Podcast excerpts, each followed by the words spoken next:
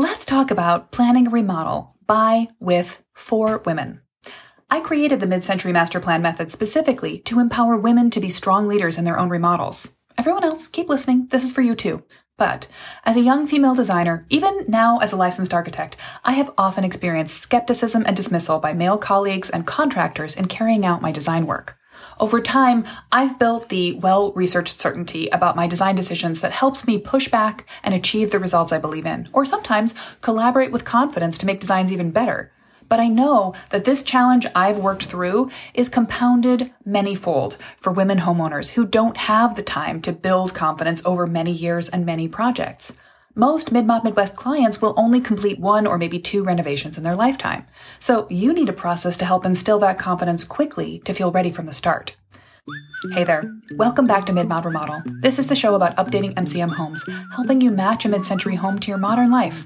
I'm your host, Della Hansmann, architect and mid-century ranch enthusiast. You're listening to episode 1402.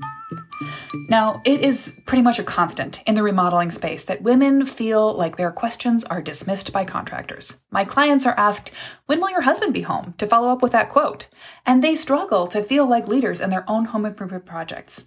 So I created the master plan method in part to help women homeowners develop the background information, the personal confidence, and the detailed, clear vision of their design that they need in order to explain what they want to a team of builders and have that vision realized. Now, of course, the benefits of the method are not limited to women. These confidence building steps work to help homeowners of every age, gender, and experience level create and communicate their design vision simply and effectively. A few years ago, I recorded an episode called Smash the Patriarchy, Take the Lead on Your Remodel Like a Woman. And that one has a number of strategies listed that you can use to lead confidently, even in the face of the patriarchy. That's episode 603 if you're curious. And I'll remind you again right here, it remains good advice for anyone planning a remodel, no matter their identity. But the key points of that were to prepare yourself before you remodel so you could lead with confidence, to play to your own strengths, find one area of the house plan color theory, dimensions, history of your house, whatever you want to lean into to feel really informed in, and then spread out your expertise as you go on. And to build a squad, to ask for advice from people you trust to give you clear, helpful, non pushy information. And finally, to use your lifetime BS detector and trust your feelings to find out when people are giving you good advice and when they are trying to push you around. That's all things you can take with you as you go forward. If you're looking for more practical advice, that's the episode for you. But today I wanted to share some of my experience in working with, for, and as a woman in the profession of architecture, and particularly a woman who helps people plan wonderful remodels for their homes. This came up for me recently when I put together a pitch for a small business grant earlier this summer, which was really fun and gave me an interesting reason to step back and look at the why of what we do at Mid-Mod Midwest. For anyone else out there running a small business, you get lost in the day to day concerns, planning for next quarter, putting out fires today, and generally just doing the work that takes up so much of your mental energy. So it's a big switch to think back to why you created your business in the first place and ask yourself some of these basic questions. It also happened that the organization I was pitching the grant to is Doyenne, which is a mission driven organization that helps women running small businesses to find investment and the support they need to grow. So I wanted to talk to them a little bit about my journey as a young woman in architecture and about the work I do to help other women around me to execute on their goals. But then I really started to wonder if I had ever properly explained any of this to you, the people that I talk to the most about what it is that we're doing all the time. So I thought I would spend some time on the podcast to go a little deeper into some of the whys that are behind this business. This week, I'm going to talk about being a woman in architecture and the nearly unique joy of being a residential architect, such that so many of my clients are also women. Next week, I'm going to talk about my not so secret sustainability mission otherwise known as How to Keep Your Mid Century Home Out of the Landfill. And then in the third episode, we're going to talk about our business model, why we use a fixed price for our master plans, and how that master plan model and the fixed price design model benefits both my team and how I believe it's the best outcome for our clients as well. So all of that is coming up. Um, as always, you'll find show notes with links to the references I'm making and an outline of the conversation, transcript, in fact, on the website at midmod-midwest.com slash 1402. To kick off, let's talk a little bit about the profession of architecture. Architecture, like so many professional disciplines, isn't always the easiest place to be a woman. And hello, the patriarchy hurts everyone. That means it isn't always the easiest place to be a person. It's, for a start, a bit of a challenging profession to get into. There are a number of complex, branching, and interrelated ways to get a professional degree then, unlike being a doctor or a lawyer, you don't get your license and begin to become a professional immediately after your graduate degree. You need to find a job and work in the field for a number of years before you can begin to get your licensing process underway. Some firms and employers support the study for exams, seven exams when I took them, I think it's different now, and make it easier to accumulate the right experience hours that you need. Others just ignore you and hope you'll do it on your own, and others hope you won't get your license so you'll stay cheaper as an employee. Speaking of which, the traditional industry of architecture is built on the backs of low paid, overworked intern labor. Earning your place in the profession by long days hunched over a drafting table has been the name of the game since the start. And to a certain extent, we bring it on ourselves. Because to become an architect is to be obsessive. It is to be someone who is never finished thinking about the design that's living in your head right now. It is to be someone who's constantly imagining the future of architecture with a capital A as they work. And it's the reason that I was making notes for this episode at 7 a.m. on a Friday morning at the dog park. But it's also inherently exploitative. Money and acclaim rise to the person at the top of an architecture firm always have, the starchitect, even while the greatest number of hours are put in by drafters and intern architects working at the bottom of the organizational chart. So, what's the point of that story? Well, hopefully you found it interesting, but also, as with so many professions, that rocky beginning is sometimes easier on people who have a life partner who's fully invested in supporting you and your work and everything else you need to keep your life going as a human being with a possible family. It's easier to put in those long hours when you've got a helpmeet also contributing to the family coffers and probably making the food and doing the dishes. It's particularly a challenging environment to have a family into. And I'll tell you from my anecdotal experience as a single childless woman, but my friends who have managed to couple up and have kids while we were coming up as licensed architects are superheroes who have done it against all the odds with a grace I can't even begin to express my admiration for, but with very little help from our profession at large. And while potential employers and the people around you are providing as little support as possible, they're simultaneously always wondering are you worth the investment they need to make in you? Or are you going to mommy track yourself right out of the business? Are you going to become a full partner in the business? Or will our society demand that you pay your dues in a way that will pull you back from architecture, from the firm you want to belong to? The difficulty of this has never shocked me. Disappointed, sure, but I'm a STEM subjects girly from way back. I love to read. Literature and history are my relaxation spots, but even in high school, I leaned into physics. I joined the robotics team, the president of the sci fi club. I'm a general science nerd extraordinaire. And I was also often the lone girl in those places. When our robotics team, sponsored by a local machinist shop, would go on the weekends and after school to fabricate the robots we competed with, our team volunteer supervisor who worked there didn't bother to take down the girly mags pinned to the walls in the shop. He regularly described a machine part as, eh, good enough for the girls we go out with. And I regularly said nothing. In college, I was definitely in the minority in the School of Engineering, but I breathed a sigh of relief when I got to grad school and finally had more women than men in my master's program. That's actually not common in the professional programs at large but I could see how many more of my male colleagues were already partners and fathers, and yet how little it seemed to determine how much time they spent in studio, as compared to the few women I knew who were already married and parents, and how between their trying to lug bulky plastic car seat carriers with them to studio and balance the time between feedings and pumpings and getting their design work done, they really were challenged. By the time we graduated, only one of them was still in class. And as it happened, her partner was also an aspiring architect who had been to a more rigorous five year undergrad program and then straight into the profession. So he was able to understand the amount of time it was necessary for her to put in at the drafting table during school.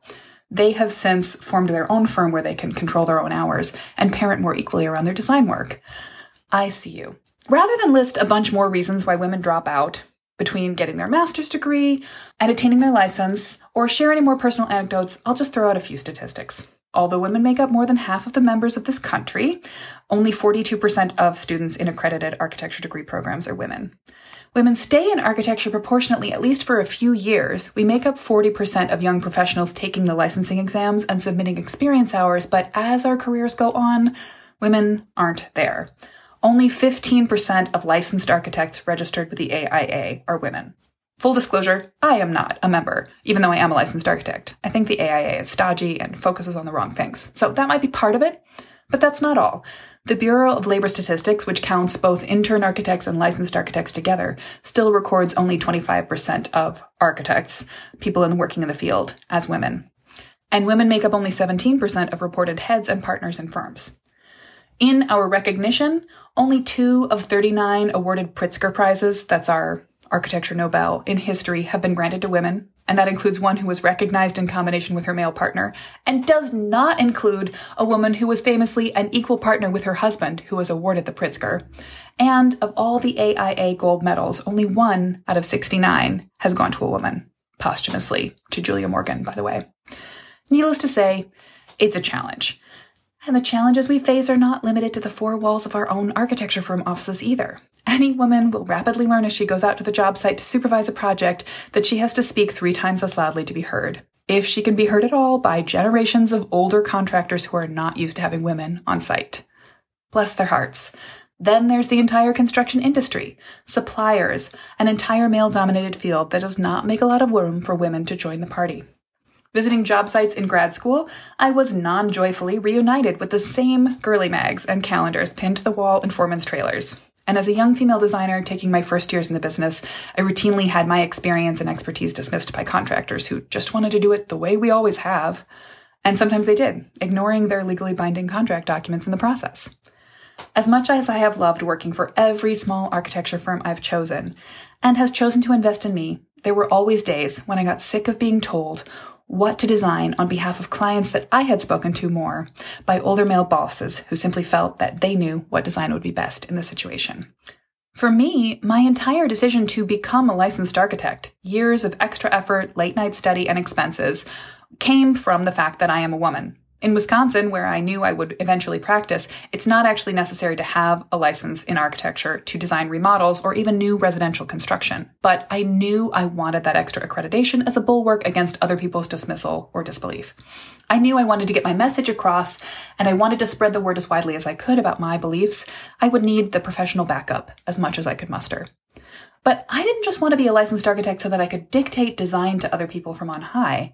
I didn't want to become a carbon copy of my past bosses telling clients what would be good for them. I wanted to be listened to so that I could be a more effective advocate for my clients, which wasn't something I was always able to do in my career before founding Midmod Midwest. I can still remember very clearly the day I decided to quit my last job just thinking about it fills me with a spike of adrenaline. Emotions I was feeling at the time. I liked so many things about that job, and I'm not here to badmouth it. It was an amazing opportunity to work on beautiful projects in a city I love with a team of creative thinkers who were both excellent in the art and craft of design and fun to hang out with in our office every day. I learned so much working at that firm, and I got to design gorgeous, delightful projects. Plus, I ran their blog for years, so I got to think about honing my communication skills, and it gave me a reason to continuously research both design and the city of Chicago to bring together new and fun views of both to people who happen on our website. But still, I knew when I had to leave that job, and I knew it the year before I actually packed up and moved away from Chicago. The decision was crystal clear and came in a moment during a casual four person design charrette on a Tuesday night. We had a new residential remodel project on the boards, and several of us had gone over to the house and measured it before to document its original quirky construction and a truly heinous 1990s era remodel. It was an absolutely common Chicago two story graystone style home, a sort of a detached row house. Now, houses like this are organized linearly. There's usually an off center entry with a vestibule and stairs on one side, a larger formal living room on the other, and then smaller rooms at the middle and back of the house. The kitchen was a tacked on addition, made slightly more roomy, but in a still very claustrophobic kitchen. Our design brief was to push the entire back of the house out by 15 to 20 feet to make room for a more open plan kitchen and a casual family room with an expanded owner's bedroom above. My boss roved through the office that morning and said, How about everybody take a stab at that kitchen layout? Bring three versions of what we could do to a design meeting at the end of the day, and we'll have a look. I'd been engaged in another task when he said that, so I didn't get around to it until mid afternoon, and then I rapidly found myself stuck. What did I really know about these people? My boss had met them in the introductory should they hire us meeting, but hadn't really given us any more information on who they were as people. I'd seen when we measured that they had two kids who seemed to be in elementary or middle school, um, but that's all I knew. Were they cooks? Did both parents work full time? How old were those kids? What activities did anyone of the family pursue that might require specific storage or needs or layout? How did they like to hang out in their home? I let it rattle around in my head as I came up with a few things that I thought would fit in the space and brought three designs that I wasn't wild about to the meeting, feeling flustered by the process and frustrated that I hadn't been able to put more specificity into my proposals. As we put our drawings on the table, I immediately piped up, asking for more information about what kind of kitchen we were going to create before we could really evaluate everyone's ideas on the table. To me, this seemed like an absolute necessity, and probably just an oversight on my boss's part that we hadn't done it yet. He was busy or forgot. But he said no. He didn't really know himself. He didn't know much about the family or their lifestyle, but it didn't matter. He said clearly, it didn't matter. We were going to design the right kitchen for this space. So let's get on with the project. I was flabbergasted. I think I completely zoned out for a minute. He'd said it with such confidence, such sincerity, such decisiveness. There wasn't any room to dig further. He hadn't asked the client any questions about their hope for their new home. He didn't think it mattered. He didn't believe we needed to know anything at all about these people in order to design a remodel for their home. You know that phrase, not my circus, not my monkeys? Well, I really did feel like the monkeys didn't belong to me, but I would certainly be their wrangler for the next several months. The detailing on this project was going to fall to me once we had the initial layout locked in. But the circus wasn't mine. It wasn't my architecture firm. I walked home that night in a daze. I think it was the last thing we did that day, and thank God, because I knew right then and there that I had just made a decision to try not to stay in Chicago after my sister, then my roommate, finished med school and moved back or away to wherever she was going for her residency. I would use that timeline as my clean break. It would be the right time, and it would be time for me to find a job where the people around me were interested in listening to what our clients had to say about the lives they hoped to lead in their homes before we began our design process. Now, look, I don't tell this story to villainize my boss. And we actually had quite a few clients at that firm who believed what he believed, who came to us so that a certified design professional would design for them the right house for their house. They were often very hands off clients, and I hope they liked what they got, although I also had front row seats for a system that backfired more than once, resulting in either expensive, late changes to design, multiple redesigns, or a result that the clients weren't overtly delighted with. Sometimes it didn't really seem to matter that we had to extensively redesign because our clients were often very high end and not particularly budget sensitive. And the projects were universally gorgeous, portfolio worthy every time, just absolutely lovely. A stereotypical architect's dream to create. And yet, I struggled with it. My first job in architecture was also with a visionary, Again, at a firm I loved, with a boss I admired and enjoyed working with that gave me so much creative license and room to grow. But I found myself working in an environment that prized the ideas of the designer over the will of the homeowner. Not in an overt way. In that office, we did actually have a little intake questionnaire, yes, formalized by me, where we would get some of the basic lifestyle information from our clients. Did they find themselves to be fundamentally tidy or messy? How many people cooked at a time in the kitchen? Did they like to host, or was the house largely for people that lived in it? Still, my boss was a visionary. He would walk a site and come back bursting with ideas, filling out a book with creative and dramatic little sketches. His philosophy was to come up with a design so cool the client would have to say yes to it.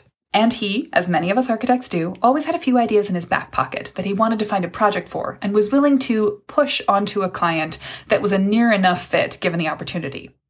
So, where does that leave us? How is this a story about women and design for and with women as clients? There are too many assumptions, both by architects and by people who hire them, that the architect will tell you the right thing to do, and then you should do it, regardless of how that feels to you. I think that architects are certainly experts. And we specialize in particular types of buildings. We will rapidly accumulate multiples, then dozens, then hundreds of examples of that typology. We know what's worked in the past and what hasn't. We spend our days and often our nights thinking about why. And in some disciplines of architecture, the architect actually speaks more for the end user of the building than perhaps anyone else. When a committee hires an architect to design a new public building, that committee is often not the end user of the building, and so they need the architecture firm to think about the people who will actually use it for them. But residential architecture is different. We are hired by the people who will live in our buildings. And yet, our professional education and training does not emphasize listening to those end users about what we should do for them or perhaps more accurately, about what possibilities we should offer them. I have so many reasons that I love working in residential architecture. I get to work with existing buildings that are beautiful. I get to know the design solutions I come up with will have a real impact on the day to day lives of my clients.